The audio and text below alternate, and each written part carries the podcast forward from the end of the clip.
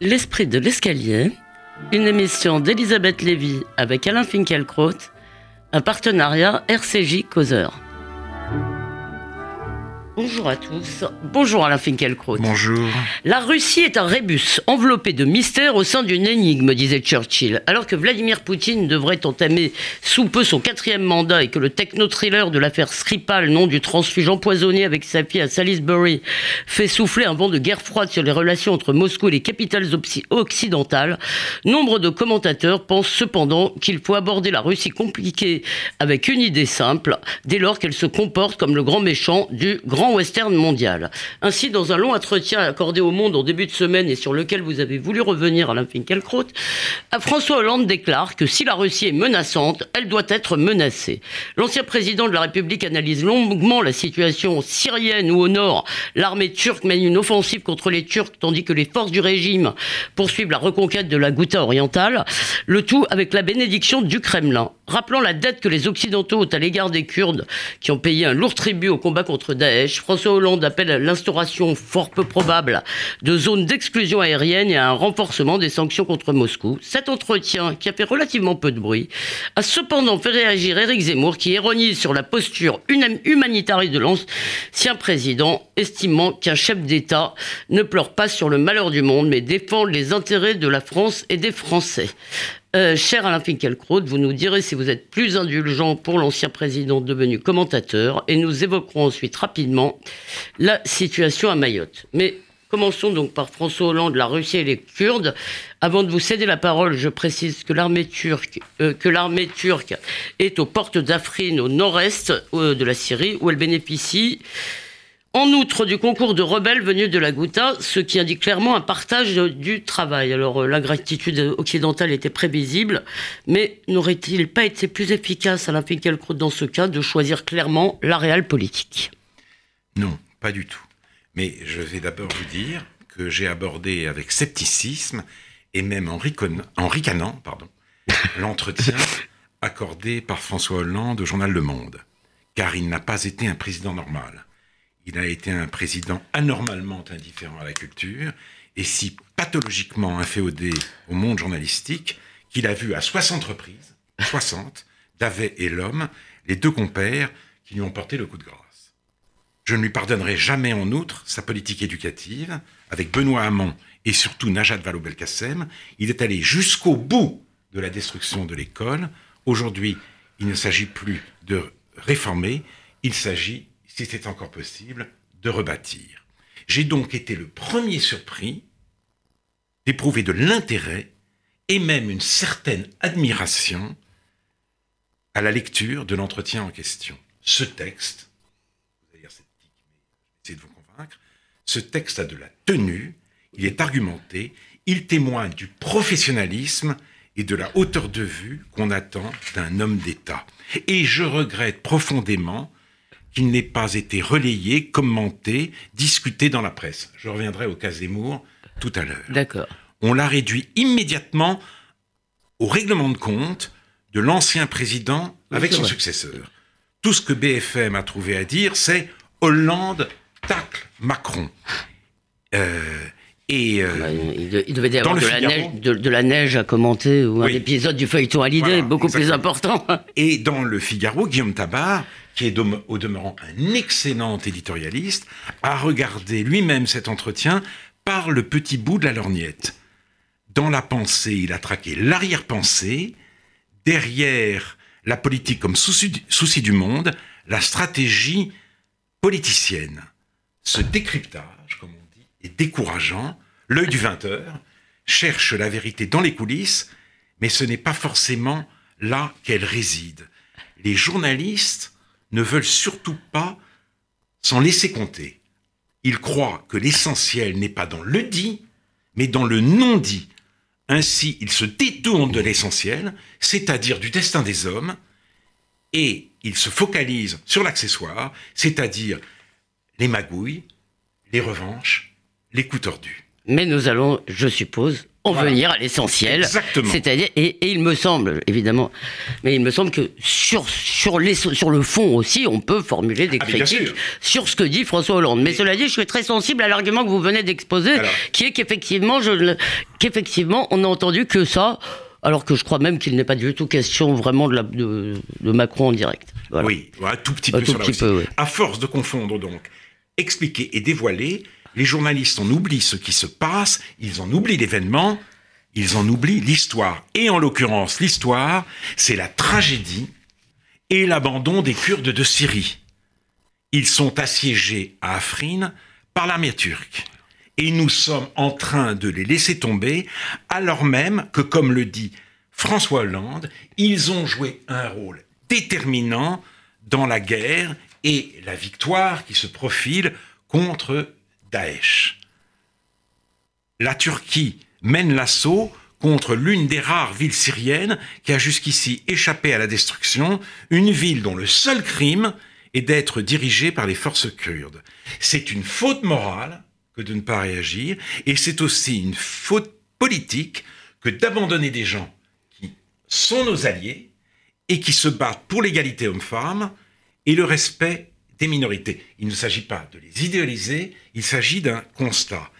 Et c'est une version de l'islam radical, peut-être moins criminelle que Daesh, mais non moins menaçante pour notre civilisation, qui risque de s'installer à leur place aux portes de la Turquie.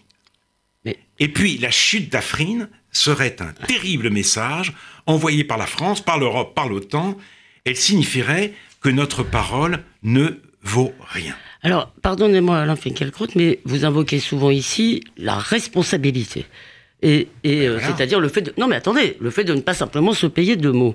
Euh, euh, défendre les Kurdes aujourd'hui, et sur le plan moral c'est incontestable ce que vous dites, suppose d'affronter d'une part le régime syrien, d'autre part, ce qui est encore plus coton, le régime turc, euh, avec lequel nous sommes alliés au sein de l'OTAN. Donc, est-ce que, est-ce que vous, d'abord, au-delà du fait que malheureusement, peut-être la diplomatie dit souvent, bien entendu, nous ne ferons rien. euh, est-ce que vous, pensez qu'il, voilà, répondez, Alors, répondez-moi là-dessus, Il y s'il a vous les plaît. Kurdes, il y a les Kurdes.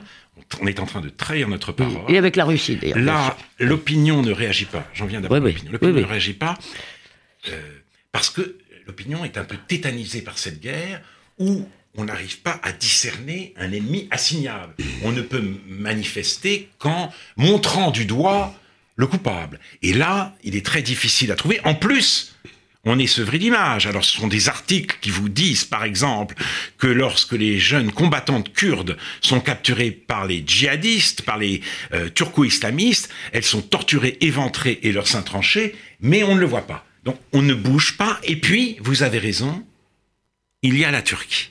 Et là encore, je trouve que les propos de François Et il y a la Hollande- Russie. il y a, on en reviendra là Voilà. aussi. Mais les propos de Hollande sont, sont, sont très bienvenus. Quel est cet allié, dit-il, quel est cet allié à qui certains vendent des armes et qui utilise ces avions pour frapper des populations civiles? Quel est cet allié qui frappe nos propres alliés avec le soutien au sol de troupes euh, djihadistes? Et c'est vraiment, en effet, la question euh, qu'on peut se poser, d'autant plus que, vous vous en souvenez, on en a parlé, après l'interdiction en Allemagne et aux Pays-Bas de meetings de soutien au référendum qui visait à accroître ses déjà euh, très grands pouvoirs, le président Erdogan s'est adressé à ses compatriotes expatriés et leur a dit textuellement Ne faites pas trois enfants, faites-en cinq, vous êtes l'avenir de l'Europe. Il a aussi dénoncé l'assimilation comme un crime contre l'humanité. Bref, la Turquie est un ennemi de l'OTAN, de ce pourquoi euh, l'OTAN existe, à savoir la défense de la civilisation occidentale, et c'est un ennemi, un ennemi de l'OTAN dans l'OTAN. Et si nous, les Européens, si nous, les Français, si nous, les membres de l'Alliance Atlantique, nous restons silencieux, nous ne bougeons pas, c'est parce que la Turquie nous protège ou prétend nous protéger d'un afflux de migrants. Nous sommes soumis aujourd'hui à un véritable chantage. Et euh, soit nous, nous nous taisons et la Turquie garde ses réfugiés, soit nous élevons la voix, et, et peut-être davantage, et alors elle ouvre les vannes. Et moi, je ne dis pas, je ne sais pas exactement ce qu'il faut faire dans ces conditions, mais il faudrait que cela soit dit, cela soit formulé, cela soit problématisé et discuté. Tel n'est pas euh, malheureusement le cas, et, et ce n'est pas la médiocrité des politiques qui est en cause, c'est en l'occurrence la médiocrité des médias. Les médias, les journalistes ont d'autres chats à fouetter. Alors, juste un mot, parce que c'est très rare qu'on parle du Kurdistan, euh, enfin des Kurdes ici, et euh, simplement, vous voyez bien que derrière, c'est, si vous voulez, les barbaries euh, menées par des États contre leur propre minorité, il y a aussi la peur de l'irrédentisme, si vous voulez, la peur de l'éclatement. Est-ce que vous pensez qu'il faut soutenir aujourd'hui, est-ce que vous, c'est votre position, de soutenir aujourd'hui l'indépendance d'un État kurde dans la région? C'est pas, c'est pas la position de Hollande. Non, non, non, mais moi je ne sais pas. Sûr. Je, ne suis Hollande pas ne dit pas cela. Il, il, ne dit pas cela. Pas cela pense, vous avez raison. Là-dessus, je, ne suis pas un géopoliticien. Non, non, non, mais il y a des terrains sur lesquels je m'aventure avec beaucoup de prudence. Je crois qu'on peut viser une Syrie unitaire, mais fédérale. Et euh, cela est, est, possible, alors que il semble qu'on s'oriente aujourd'hui avec euh, ce, l'alliance russo-turque vers une, un certain type de séparatisme, parce que il est possible que les Turcs veuillent garder un œil, et peut-être même davantage, sur la portion de la Syrie qu'ils sont en train de, Oui, re- ben- de reconquérir par des massacres. Oui, oui, non, cette alliance, c'est d'ailleurs, enfin, euh, c'est assez récent et euh, ça, on ne peut pas dire qu'on on ne sait pas euh, si ce sera euh, durable. Non, mais euh, juge, vous n'avez pas tout à fait répondu, comme ça, ça vous permettra de passer à la, à la Russie. Euh, vous n'avez pas tout à fait répondu. Depuis en 2013, si vous voulez, on a fait des grands moulinets. On a dit euh, jamais nous n'accepterons, jamais nous ne céderons.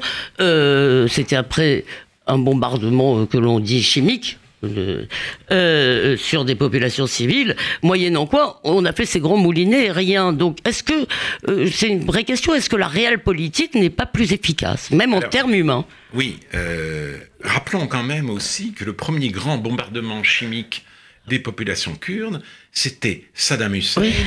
en Irak. Oui. Et il y a eu plus de 100 000 morts. Oui. Et de cela, on a même très peu parlé lors de l'invasion américaine-irakienne. En Irak, on, a, dit qu'il n'y avait pas eu d'armes, il n'y avait pas d'armes de destruction massive. Il n'en reste pas moins que l'auteur de euh, ce crime a été arrêté et que quand on lui a dit qu'il y avait 180 000, 180 000 morts, il a protesté en disant non, non, il n'a pas eu plus de 100 000.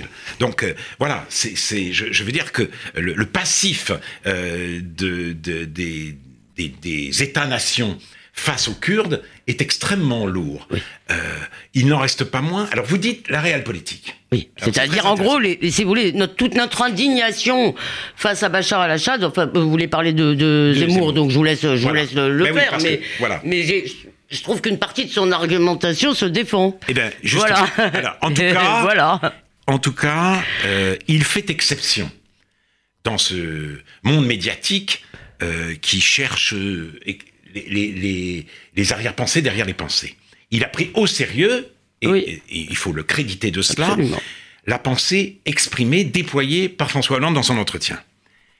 Euh, mais euh, il en dénonce donc la posture humanitaire et il affirme une fois de plus, parce que c'est un leitmotiv chez lui, qu'un euh, un, un homme politique, un chef Oui, d'État, ah. n'est pas là pour se lamenter sur le malheur du monde, mais il doit défendre les intérêts de la France et des Français. Un président de la République n'est pas un dirigeant d'ONG humanitaire, mais un roi de France. Bon. Bon, alors, Éric Zemmour, donc, mé- méprise les larmoyants, surtout quand euh, il se prétend politicien. Il aime les politiciens virils, comme si la virilité, et donc la réelle politique, consistait à trahir ses alliances et à s'accommoder sans fléchir euh, de la mort en masse des innocents.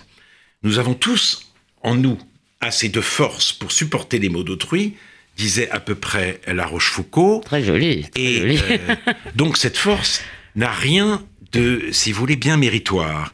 Et surtout, on ne peut pas s'en tenir à l'opposition entre une défense désincarnée des droits de l'homme et la défense politique des intérêts nationaux.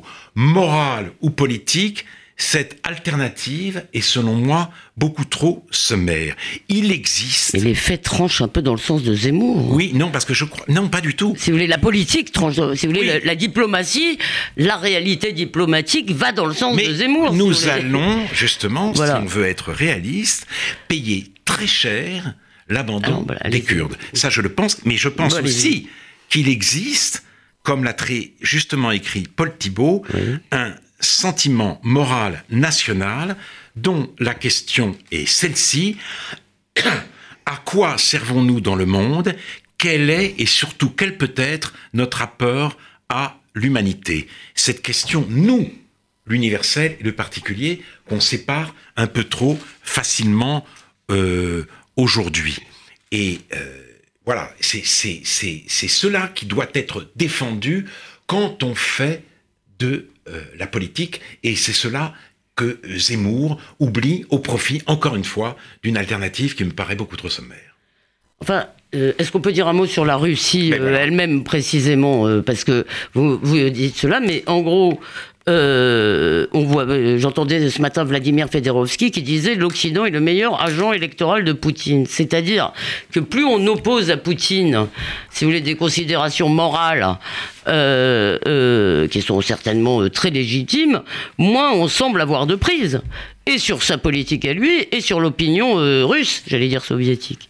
Donc, euh, euh, est-ce que malgré tout, euh, si vous voulez, ce que je trouve, c'est que dans le fond, l'indignation de peut-être légitime de François Hollande n'a pas beaucoup plus de prise sur le réel, si vous voulez, que ce qu'on peut qualifier de cynisme chez Zemmour ou chez les tenants de la réelle politique. Oui, mais si vous voulez, François Hollande dit. Parce que, parce que oui, allez-y. Bah, non, non, parce que si à l'arrivée, finalement, on ne fait rien, si vous voulez, d'avoir dit qu'on ferait quelque chose n'ajoute pas grand-chose. Voilà. Or, c'est quand même ce qui s'est passé en Syrie. Oui, mais euh, François Hollande a raison de dire que si la Russie est menaçante, elle, euh, doit être menacée. Elle, doit être euh, menacée. Et la Russie est effectivement menaçante, pas simplement en Syrie, mais aussi par son, ingérence dans les affaires des démocraties occidentales, ingérence dans euh, l'élection américaine, ingérence, semble-t-il, aussi dans les élections françaises, assassinat d'un certain nombre de personnalités euh, émigrées, une quinzaine de, meurtres non élucidés en Angleterre, deux espions assassinés avec des gaz toxiques euh, à Londres également. Donc il serait absurde que euh, l'Occident ne réagisse pas. Ce serait une preuve de, de, de, faiblesse. Et là encore, la réelle politique nous demande de ne pas être faible. Mais une autre objection est faite. On nous dit, et je l'ai entendu, j'en ai discuté avec des proches, que on ne doit pas aujourd'hui se tromper d'ennemi. Mhm. La menace, la vraie menace, pour l'Occident, c'est l'islam politique. Et la Russie le combat. Donc nous sommes dans le même bateau, nous défendons euh, la même civilisation. Donc on est avec Assad hein, dans la défense de cette civilisation. Voilà. mais, voilà. mais surtout, alors, Moscou joue sur cette corde, comme euh, l'écrit euh, François Stom dans son dernier livre. Moscou veut apparaître, et le régime putinien en l'occurrence, euh, veut apparaître comme le bouclier de l'Europe, empêchant la montée des hordes barbares. Les peuples européens étant nivelés et euh, dévirilisés en quelque sorte par l'hédonisme, la Russie guerrière reprend le flambeau de la civilisation européenne. Sous sa direction, l'Europe peut s'extraire de la spirale de la décadence dans laquelle elle est engagée. La Russie C'est toujours la citation C'est toujours la citation. C'est toujours la citation. La Russie championne des valeurs traditionnelles, rempart de la chrétienté contre l'islam, prend la défense de l'Europe trahie par ses élites. Elle n'a pas oublié ses racines chrétiennes. Or, je juge, moi, que ce discours est trompeur. La Russie et l'Europe, ce n'est pas la même histoire, ce n'est pas la même civilisation. Alors soyons clairs. En tant qu'Européen, je suis indéfectiblement attaché à la Russie de Pouchkine, ah de Tourgueniev, de Tolstoï, de Tchekhov, de Mandelstam, de Pasternak, de Vassili Grossman ou de Moussorski. Mais la Russie eurasienne de Poutine s'inscrit dans une autre tradition quant à son combat contre le fondamentalisme islamique, il s'accompagne d'une alliance avec l'Iran et avec la Turquie d'Erdogan. L'Eurasie de Dungin ou euh, de Lev Goumilev, mort en 92, et qui est hélas le fils d'Anna Armatova, l'Eurasie, ça n'a rien à voir avec la civilisation européenne telle que nous l'entendons. Oui, mais quand même, euh, euh, quand on voit la popularité de Poutine, on a quand même l'impression qu'il y a quelque chose qu'on ne comprend pas euh, euh, en Russie. Et euh, pour vous adresser une question conclusive un peu malicieuse, parce que vous reconnaîtrez vos propres mots, est-ce que c'est pas l'incompréhension d'un monde post-national pour une nation qui persiste, si vous voulez, qui persiste à se vouloir vivre comme une nation? Et Justement, non. La Russie ne se conçoit toujours pas comme une nation. La Russie se conçoit comme un empire. C'est la raison pour laquelle elle terrorise la Russie, ses étrangers proches, et qu'elle ne refuse de laisser l'Ukraine tranquille. J'aimerais que la Russie consente une fois pour toutes à être une nation à égalité avec les autres. En plus, c'est un régime tranquillement illibéral. Euh, c'est Vassili Grossman qui dit dans Tout passe que euh, l'Occident, c'est l'alliance du progrès et de la liberté. La Russie, c'est l'alliance du progrès et de la servitude. C'était vrai sous les tsars, c'est resté vrai sous Lénine et Staline qui ont voulu faire table rase et qui ont perpétré en l'aggravant cette politique, et ça reste vrai sous Poutine. Euh, et euh, si vous voulez, tout, tout cela, tous ces assassinats, tout, par exemple, euh, euh, des élections vont avoir lieu, certes, mais le principal opposant, Jonathan Sexou l'a dit tout à l'heure, mmh. Navalny est empêché de se présenter. On sait bien donc que ces élections n'ont pas la même signification qu'en Occident. Euh, et puis, l'Occident, c'est la, la Russie, c'est aussi le pays où les violences conjugales sont tolérées sans aucun problème, où l'homophobie règne au, du, du, de, haut en bas euh, de l'État, tout cela... Euh, est-ce que c'est pas un peu, est-ce que c'est pas un amalgame euh, quand même ben, je, prends, je prends, c'est pas, pas, un amalgame. Je prends des exemples différents qui n'ont pas tous la mmh. même la même force, mais qui témoignent en tout cas d'une différence mmh. entre l'Europe et la Russie, une différence que Poutine ne colmate pas, mais qu'il est en train de creuser. Très bien. Je n'ai pas le temps de continuer sur ce terrain et surtout, je ne suis pas sûr d'adhérer à la distinction que vous faites entre ces deux Russies. Euh, moi, en tous les cas, euh, je n'aime pas beaucoup la, Russie de Poutine, effectivement, on n'est pas spécialement aimable, mais il faut continuer à aimer l'autre qui est au Salon du Livre. Que, ah, un mot sur le, boycott du Salon du, du, stand russe au Salon du Livre. Euh, je veux dire, il est absurde de faire payer la politique par la culture. Macron, Macron pardon, a cru montrer ses muscles en, boycottant.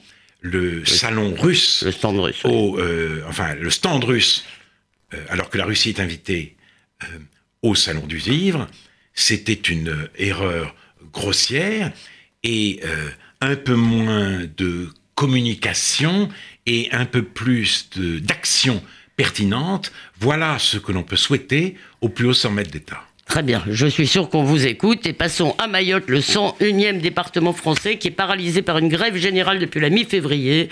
Au cœur de la protestation, l'insécurité qui est liée notamment à l'afflux migratoire de Comoriens, dont les enfants bénéficient ensuite du droit du sol, d'où le fait que la maternité de Mayotte est l'une des plus grandes de France. Alain Finkielkraut Je n'ai pas énormément de choses à dire, je voudrais faire trois remarques. La première, des quatre îles de l'archipel des Comores, dans l'océan Indien, Mayotte est la seule qui ait choisi la voie du rattachement à la France. Les autres ont déclaré leur indépendance et font aujourd'hui partie de l'État musulman des Comores. Et c'est un État failli. Les Comoriens euh, débarquent massivement à Mayotte, 40% d'immigrés aujourd'hui dans la population de l'île. Conclusion, le discours anticolonialiste aujourd'hui n'a qu'un but et qu'un effet, dissimuler le fiasco des indépendances, ou en tout cas d'un certain nombre d'indépendances. Ça, il faut, euh, il faut euh, le dire. Deuxièmement, ce qui se passe à Mayotte est peut-être l'image de notre avenir. Oui, car euh, nous, il y a déjà une immigration très importante en France, mais nous sommes peut-être à la veille d'une immigration beaucoup plus massive. Euh, euh, L'Afrique n'a pas réussi sa transition démocratique. Il y aura dans 40 ou 50 ans 2 milliards 500 millions d'habitants en Afrique. Ce continent ne pourra pas tous les nourrir.